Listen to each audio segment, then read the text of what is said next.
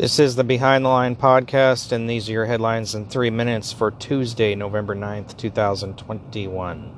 The Biden administration filed its response to the blockage to its vaccine mandate yesterday, claiming that OSHA has the right to enforce a vaccine mandate and that it's for public safety. It also encouraged employers to go ahead and force their employees to get man- uh, vaccines, even though the court has put a stay on it.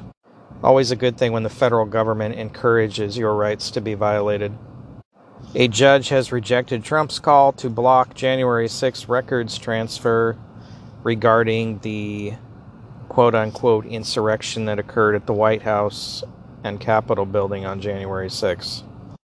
Under the new $1 trillion infrastructure package, automakers will be required to place monitoring systems in new cars starting as early as 2026 to stop intoxicated driving.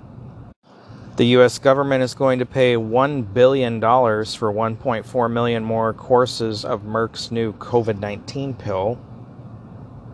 More of your tax dollars hard at work. Russia's plan to conduct five hypersonic missile tests before the end of the year, coupled with Russian President Vladimir Putin's call to develop even more advanced hypersonic missiles and high energy lasers, underscores just how far the U.S. lags behind its adversary in crucial me- military technology.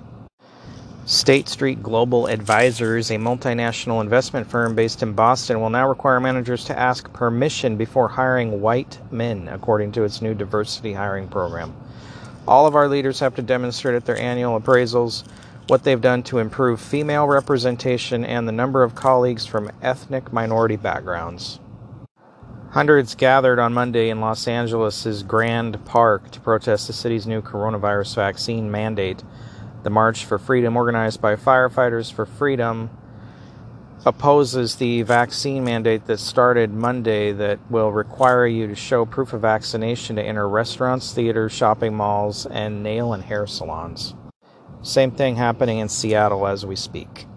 California Governor Gavin Newsom is expected to make his first public appearance in nearly two weeks following speculation about why he's not been seen out and about recently.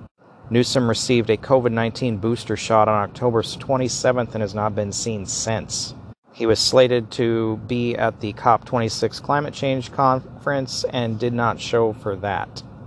Coincidence? I don't think so.